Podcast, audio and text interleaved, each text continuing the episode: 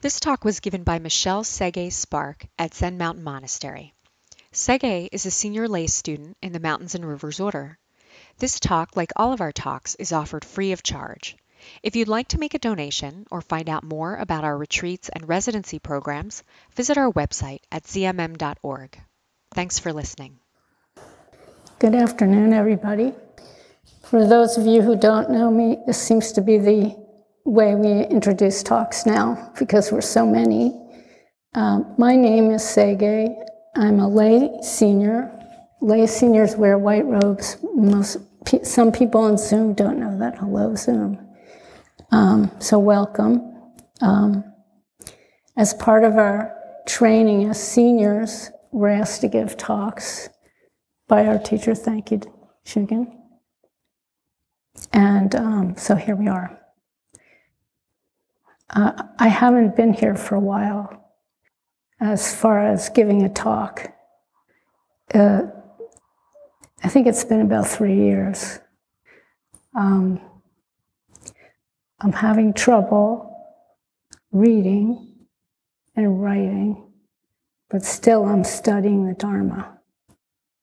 And um, my condition is such that my sight, which um, has been a um, difficult issue for me, limited off and on throughout my life, is getting worse.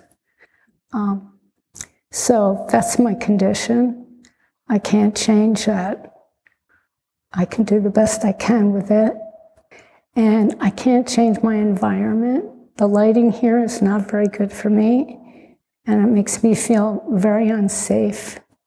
And so that's why there's now a note to all you bodhisattvas to help me by watching out for me and being mindful. so we can't change our conditions, we can't change our environment, we can work with our attitude, so to speak. And usually, what we're working with is not our joy because we love that, but our difficult, difficult emotions about our conditions.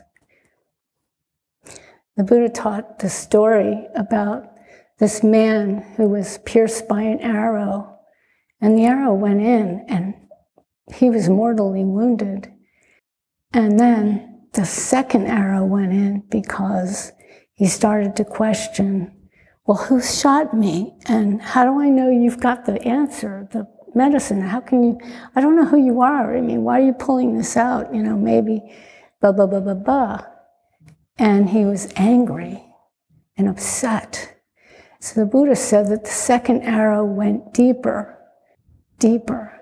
And that is the arrow that's unnecessary. So I've been very interested in what study is and interesting. I'm making it moving from difficult emotions, maybe, to study, but they are entirely related. Dogen says to realize the self is to study the self, and to study the self is to forget the self. We all know this, uh, most of us have heard this phrasing, but it's really a shorthand. It's like a shorthand how to on WikiHow. You actually have to go through the process. And that study of the self is much, much more than forgetting the self. We actually have to prepare ourselves to forget the self in some ways. And that's why we come to session and we have practices and study of Dharma teachings. It's interesting because koans are, our lore in the Zen tradition. And again, they're like shorthand stories. You have to impute that the person asking a question and the answer that he, he, because it's usually a he, is given is shorthand for a long process. We have to impute that there's a lot of distress sometimes in those questions there's emotional entanglements and attachments and all manner of stuff.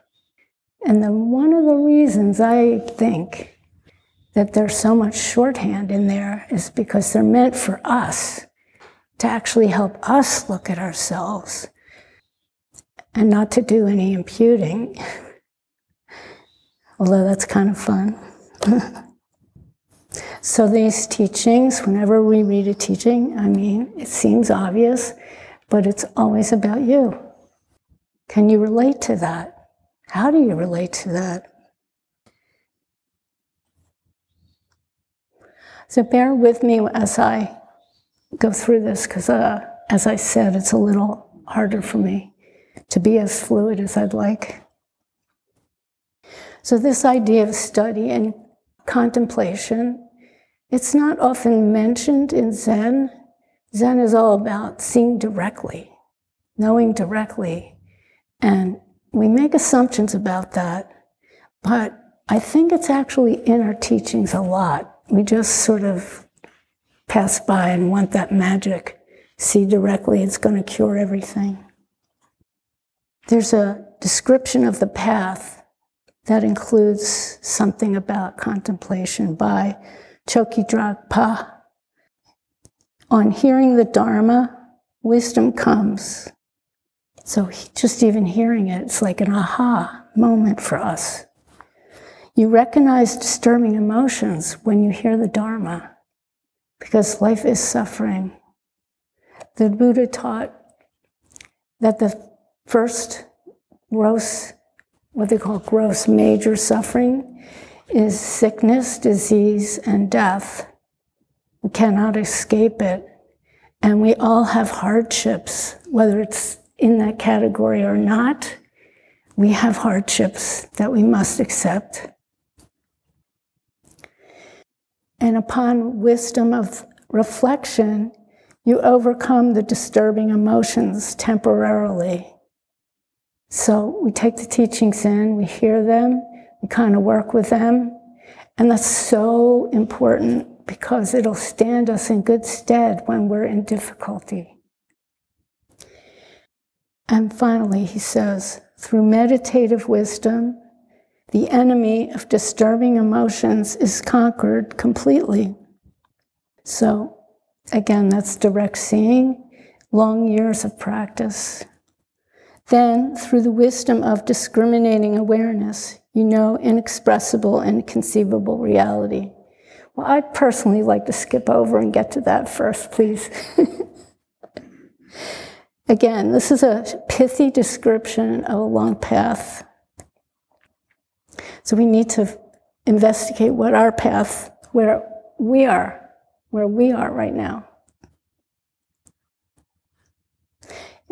I'm interested in that, he says, reflecting, in reflecting, we overcome negative emotions, and then he says, temporarily.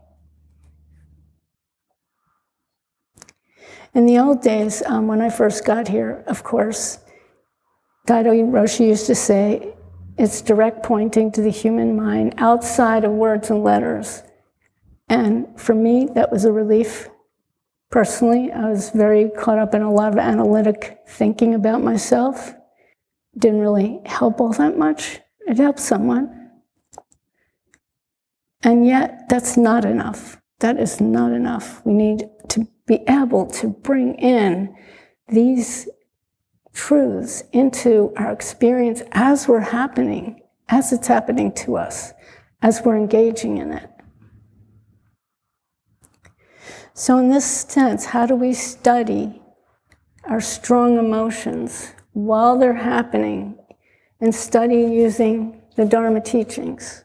So, I'd like to kind of look at that a little bit. And bear with me if there's too much analysis, because I think it might be just helpful. So it's a little ironic for me that I love so much studying and um, can't read that well. So I have to do a different form of study which I suggest to you.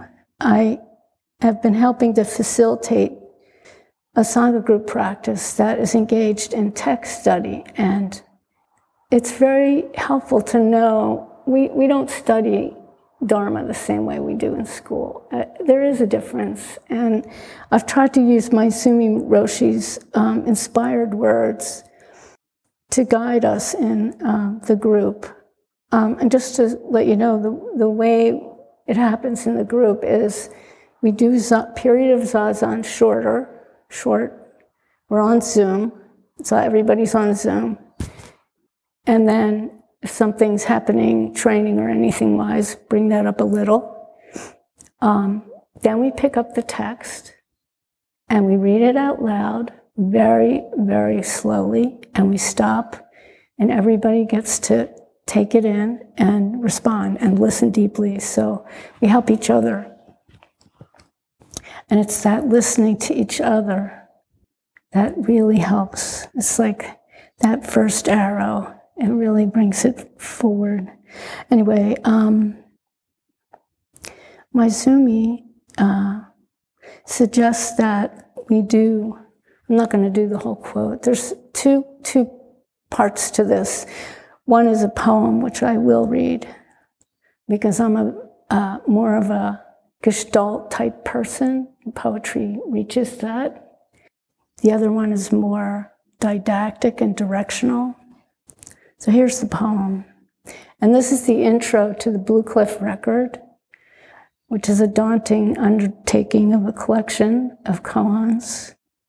He says, or he's quoting, boundless wind and moon, the eye within eyes, inexhaustible heaven and earth, the light beyond light, the willow dark, the flowers bright, 10,000 houses, knock on any door, there's one who will respond. That's who.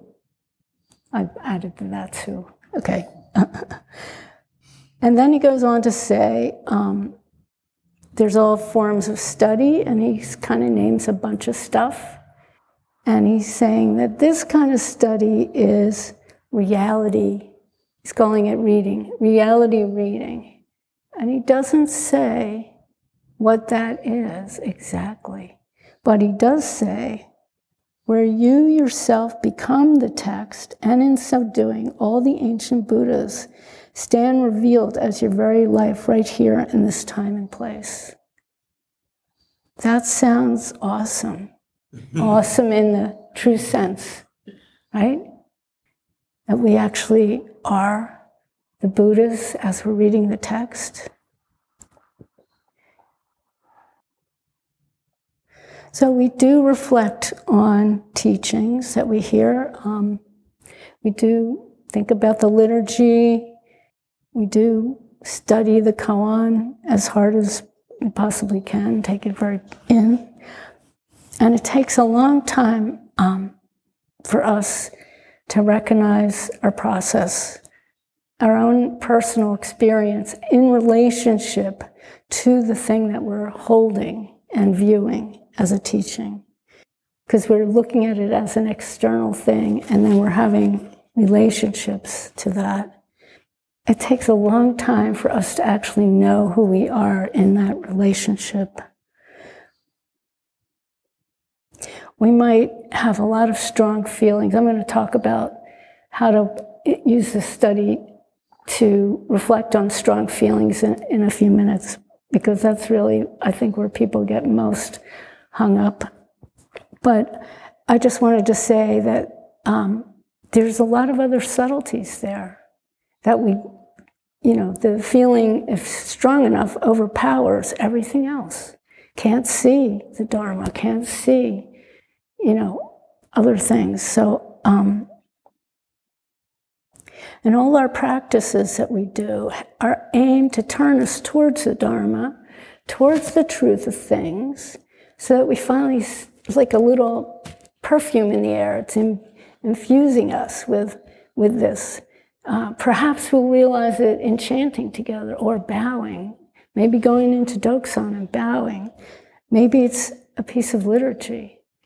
All these things are there to just turn us gently towards so that we're steeped like a, a good black tea bag.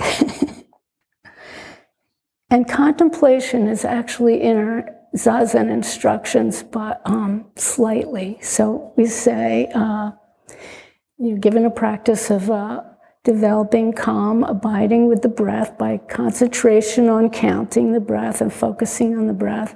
And when a thought arises, see the thought, let it go in quotes, and come back to your practice. And there's great wisdom in that. We're creating equanimity just by allowing all thoughts to be equal and that we can have the power of setting them aside and come back to our practice. But this um, actual seeing the thought is a form of reflection, no matter how brief.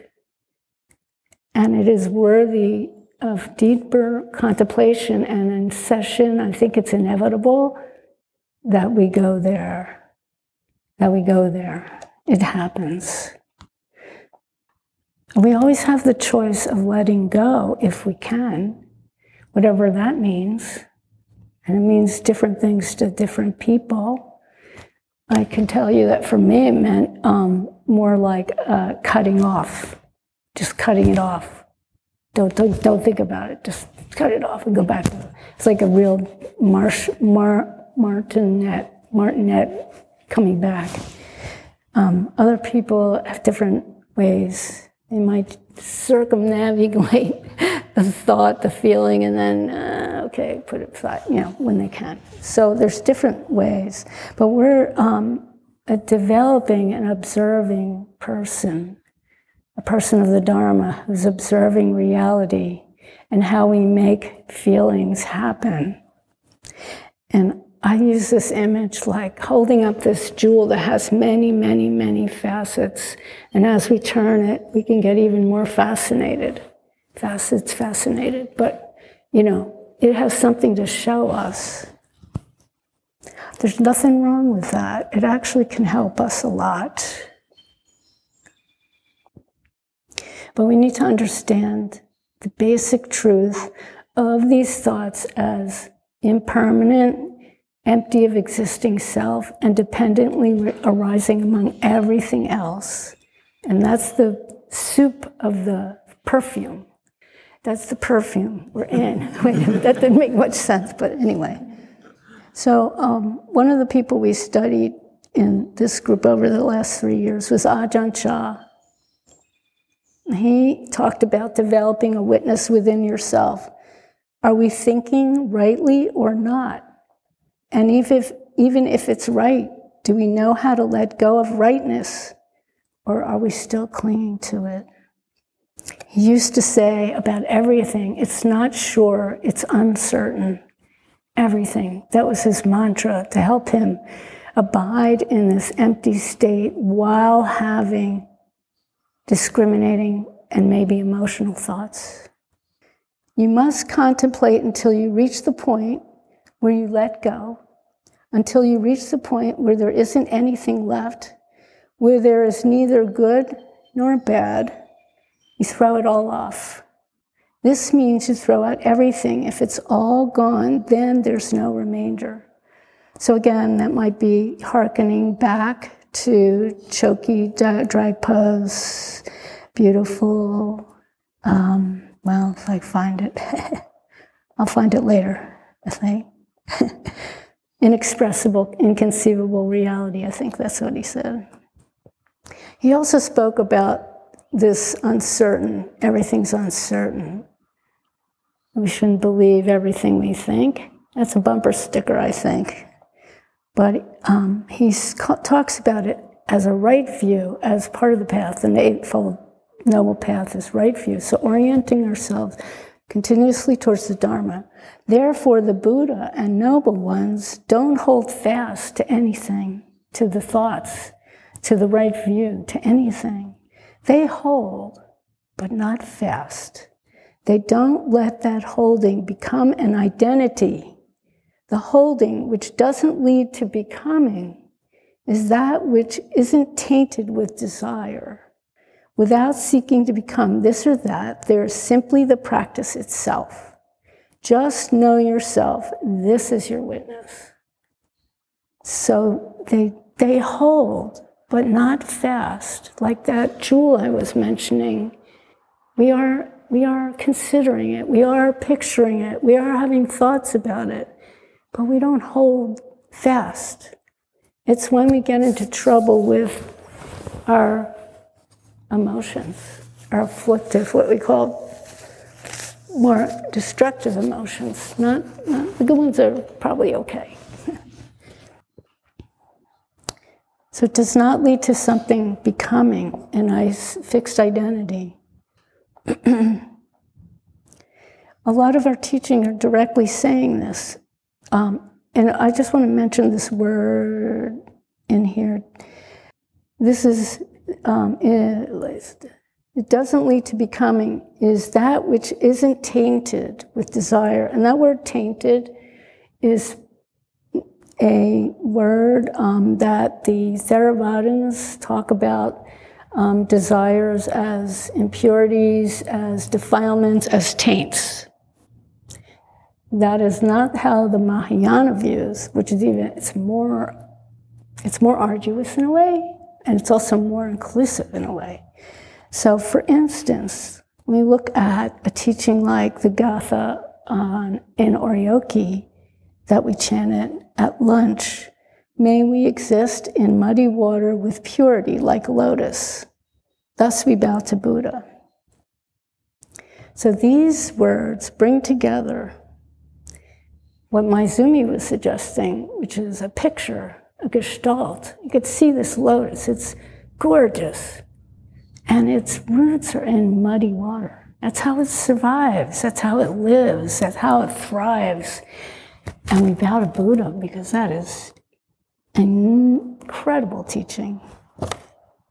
So, this purity for, we think about water. Water is even used in some of our practices as a pure aspersion, as purification. It's an element. We think of water as pure. Over here, it's muddy.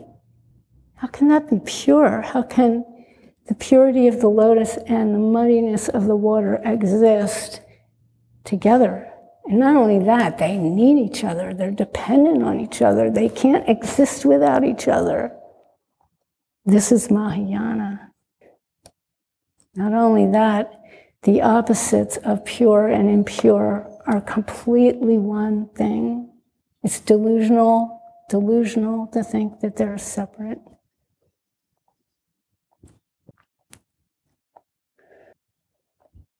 I just want to mention we want to mention the idea of pictures.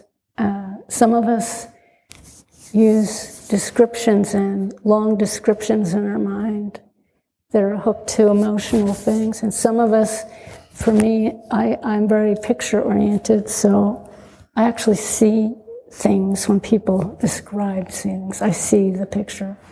So, this is an aspect of our minds that we should be familiar with because it'll come into being, it'll come into play when we have um, things that we're struggling with. The last, um, we, we spent a year also on reading uh, Zen Mind, Beginner's Mind by Suzuki Roshi. This book is very slim. It's about 150 pages. It took us a year to get through it. For good reason. For good reason. It is. I hadn't read it in years. It was one of the first books I read when I showed up here. It was practically the only book around at that time. And um, one of our group members said, Oh, we should read this book. I read it every night before I go, bed, go to bed. And this is someone who's been practicing a long time. And I thought, Oh, I got to take a look. So he says, Now we're going to Zazen, okay? So the purpose in Zazen is to see things as they are, to observe things as they are, and to let everything go as it goes. Exactly what Ajahn Chah says. That is to see everything in its widest sense. It appears as if something comes from outside your mind, but actually it is only the waves of your mind. Don't be bothered by the waves. Gradually they will become calmer and calmer. So that's Zen advice.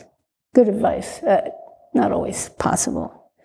But outside your mind, that's interesting. So he's saying there's nothing coming from outside. You mean I'm not actually reacting to something outside? And we don't believe it really. We really don't, especially when we get upset. So we are conditioned to look outside rather than inside. And when we get upset with that outside, we should just turn around and start to feel what we're feeling and so forth.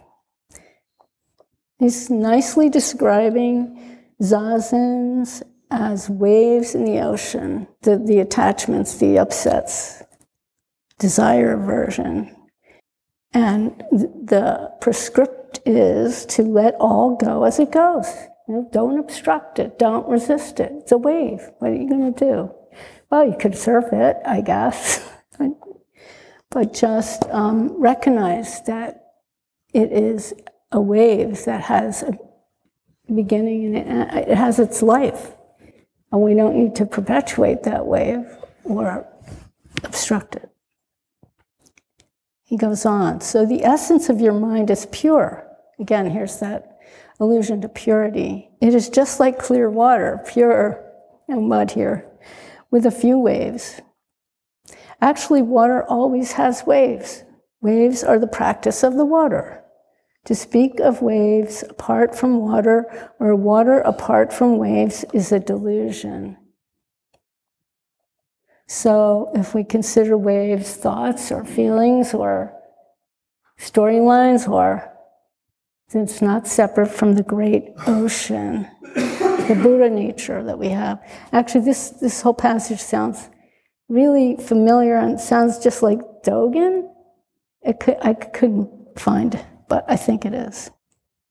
Again, we have this view of everything arising together. The water can't be, the, the ocean can't be separate from the waves. The waves can't be separate from the ocean. They have discriminating aspects or appearances, but they're not separate. So, what happens when stuff appears to come from outside your mind? Is it a wave? Is it the uh, is it the energy? Is it are you just your reactions? Your reactions are appearing in relationship and dependent on everything else. And there's a bigger everything else, the ocean. So let's get back to reflecting on disturbing emotions. So, um, the thing is, because they're so intense, and let's just talk about anger for a minute, because that's an easy, we all, it's an easy identifiable. Because they're so intense, they feel real. It feels real. Not only that, it's like a match to a fire, like a f- combustion, like the reason you're angry and the hot, uh, hotness of the anger and everything else gets combusted like immediately. There's no, it's just, there's no way to even enter. Someone in our group was, we, have been studying the, um, lately the uh, paramitas. And in the paramitas are the precepts. Excuse me.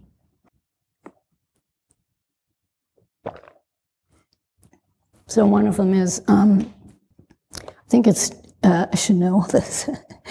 Do not be angry, actualize harmony. Oh, we've been talking about anger a little bit. And one of our group members shared a, a wonderful, I mean, it was short and simple, but she, she says, I have a temper. I know I have a temper, and I know I feel it when it, it just rises up in me like this energy, and I get all hot, and just like, and I've learned to just breathe it in, breathe, breathe, breathe, and then breathe out, let it go, let it go. So she's watching it as an energy in her body. She doesn't have to go with it anywhere. And boy, it feels like you want to go somewhere with it because it's sometimes so intolerable. So that's one way of, in the midst of a disturbing emotion, to study is to actually study the physical sensation. We know that our mind, our breath, and our body work together. We, sh- we should study all aspects while it's happening, not just the thoughts that are hooked onto this strong feeling. And you would be surprised. I, I practiced um, what she taught today. I had a little fuel moment, and it was like hooked onto some old stuff that's rattling around, and boy, it was like, and I was upset. And I just let it, let it, let it, let it, let it do. And you know what? It just went away. I mean, eventually it just, I didn't interfere with it. I just let myself feel the upset, feel the anger, feel the sensation of getting hot and whatever, irritated. And underneath that, What's underneath that? Because these are just protective maneuvers. Anger, especially, is a protective um, maneuver. Um, some people get angry when they're startled or something unexpected happens and they were expecting something else, like we had an agenda. So we get, you know, maybe minorly angry. There's the minor angers like the frustration, the irritation, the intolerance. Those three things are pretty simmering in the back stove there. So, what's underneath that? That's where real study starts to happen. Real study. Well, Ajahn Chah was always saying it's uncertain, it's unsure, and basically that's the truth. And we get angry when we feel threatened. And what's threatening us?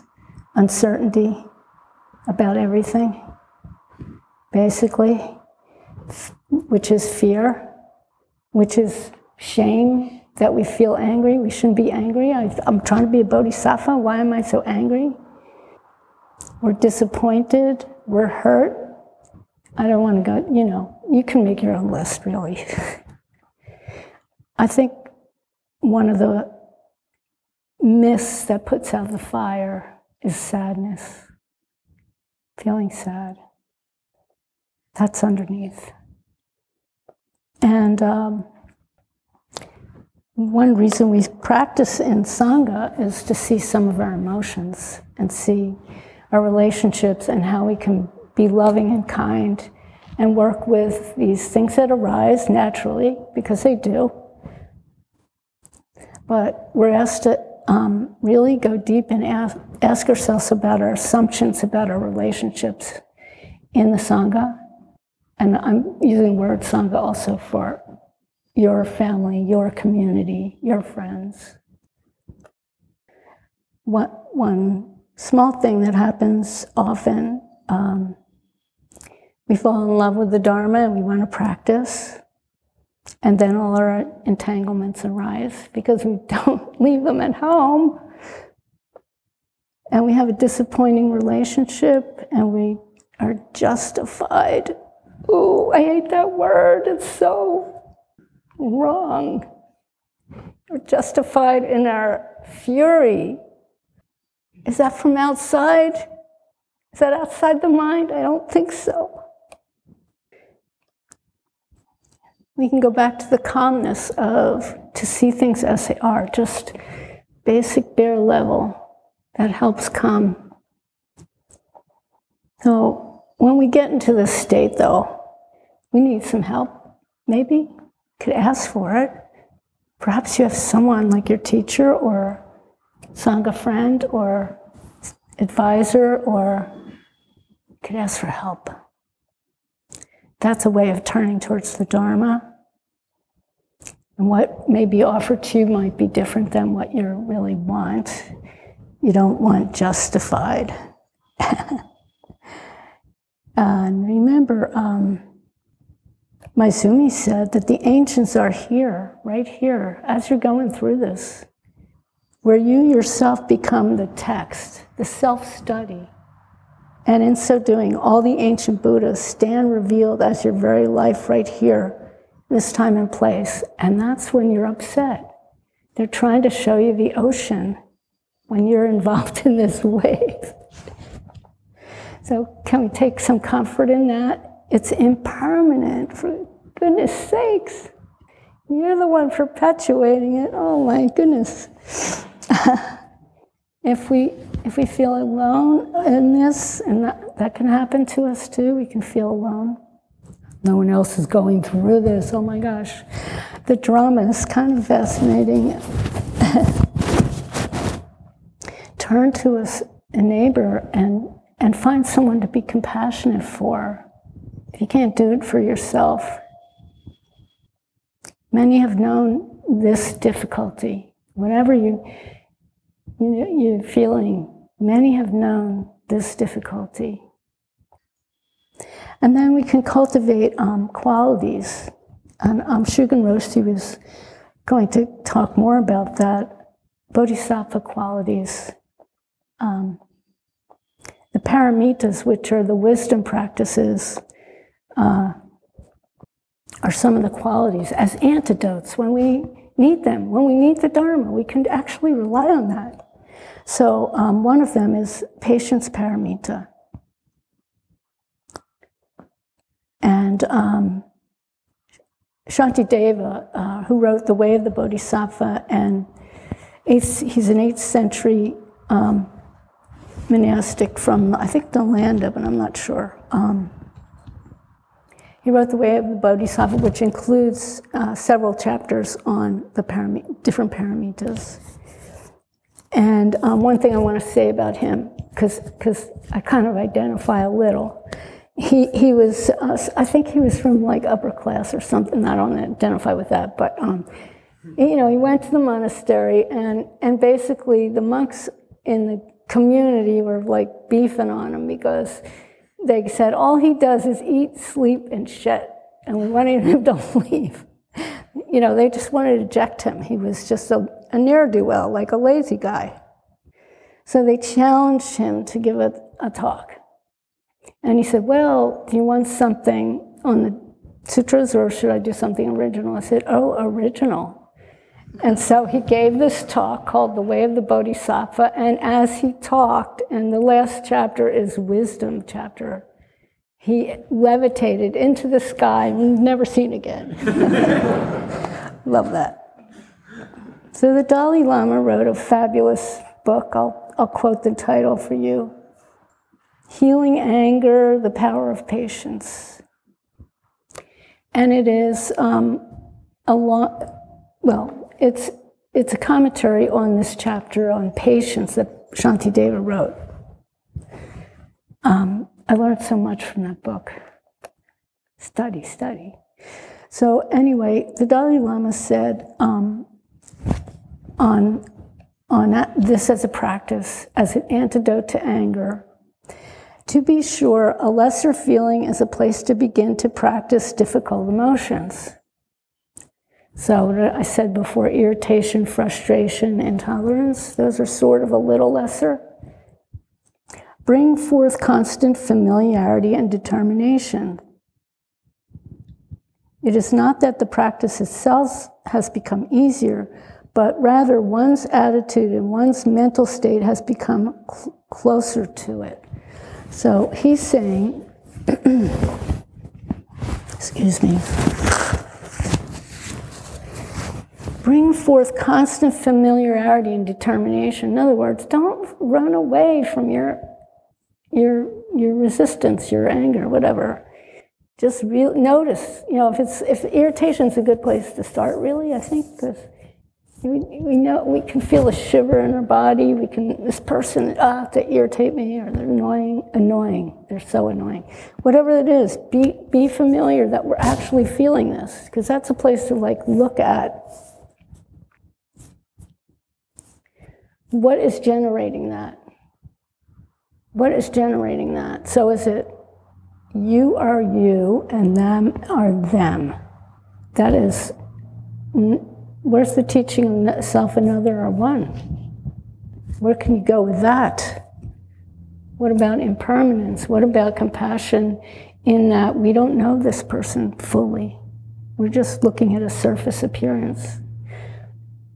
He says, um, it's not that the, e- the practice itself has become easier. So we're, we're um, learning to live with hardship, as I mentioned before, learning to accept conditions that we can't change instead of reacting to them. But rather that one's attitude and one's mental state has become closer to it, more intimate, not so afraid. That is why the appearance of the phenomena has changed.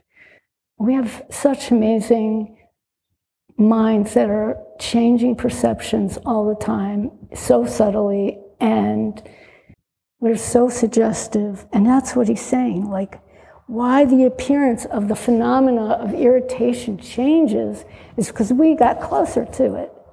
It's not because this person is less doing whatever it was that started something, whatever. Okay. So that's a direct, that's a result of contemplation and direct seeing. Contemplation of the thinking and the feeling and seeing through it because you're not getting caught. It's seeing through it. We learn to bear the unbearable, more or less.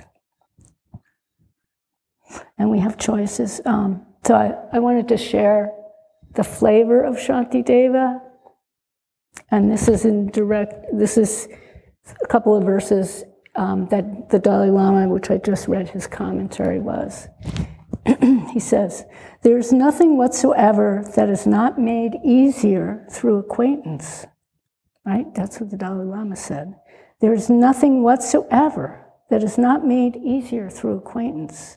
So, through becoming acquainted with small harms, I should learn to patiently accept greater harms. Who has not seen this to be so with trifling sufferings, such as the bites of snakes and insects, feelings of hunger and thirst, and with such minor things as rashes?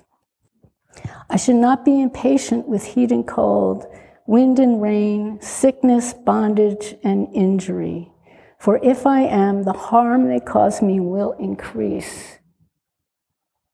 The, the harm they cause me will increase because it's his attitude and his perception that's getting closer. he could be see, speaking of um, s- snakes and uh, insect bites of his monastic cohorts. the irritation there, because you know, anyway. so then we go back to Zazen, of course, where Suzuki says, let everything go as it goes. So we have all these conditions we can't do anything about, and our reactions just let it go as it goes. And Ajahn Chah reminds us to hold these things g- gently, like the purity of the lotus in the muddy water together. Gently, completely hold them, like, like our hands in the mudra. What are we holding? What are we letting in and out?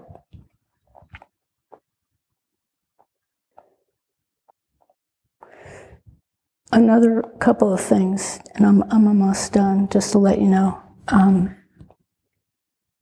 we use the word humbly or humility and that is really just in the face of that we don't really know oh, very much. We think we do, but we don't know where this anger actually came from per se. We know when it persists what who who what is doing that.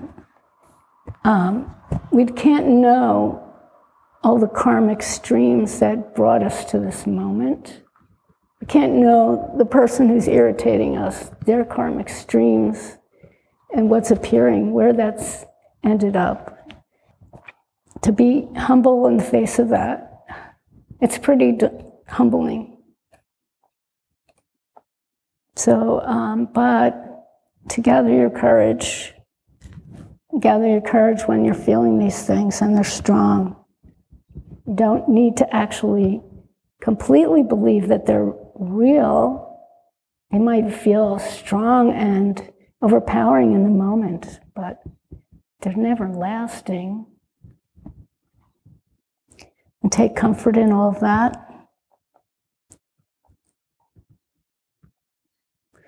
Daido Roshi, I, I, kind of invoked him a little bit because um, Shugen Roshi was talking about trusting yourself, and that was a favorite refrain of Daido Roshi. And of course, I misheard that.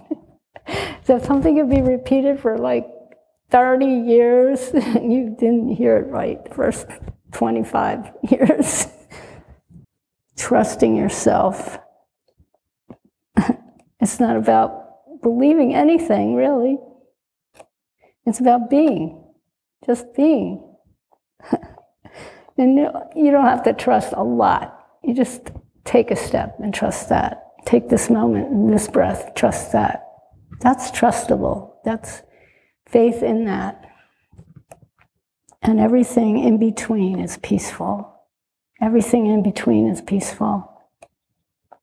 The teachings of the song Sparrow this week, very t- peaceful. And appreciate your care and your love for this precious life.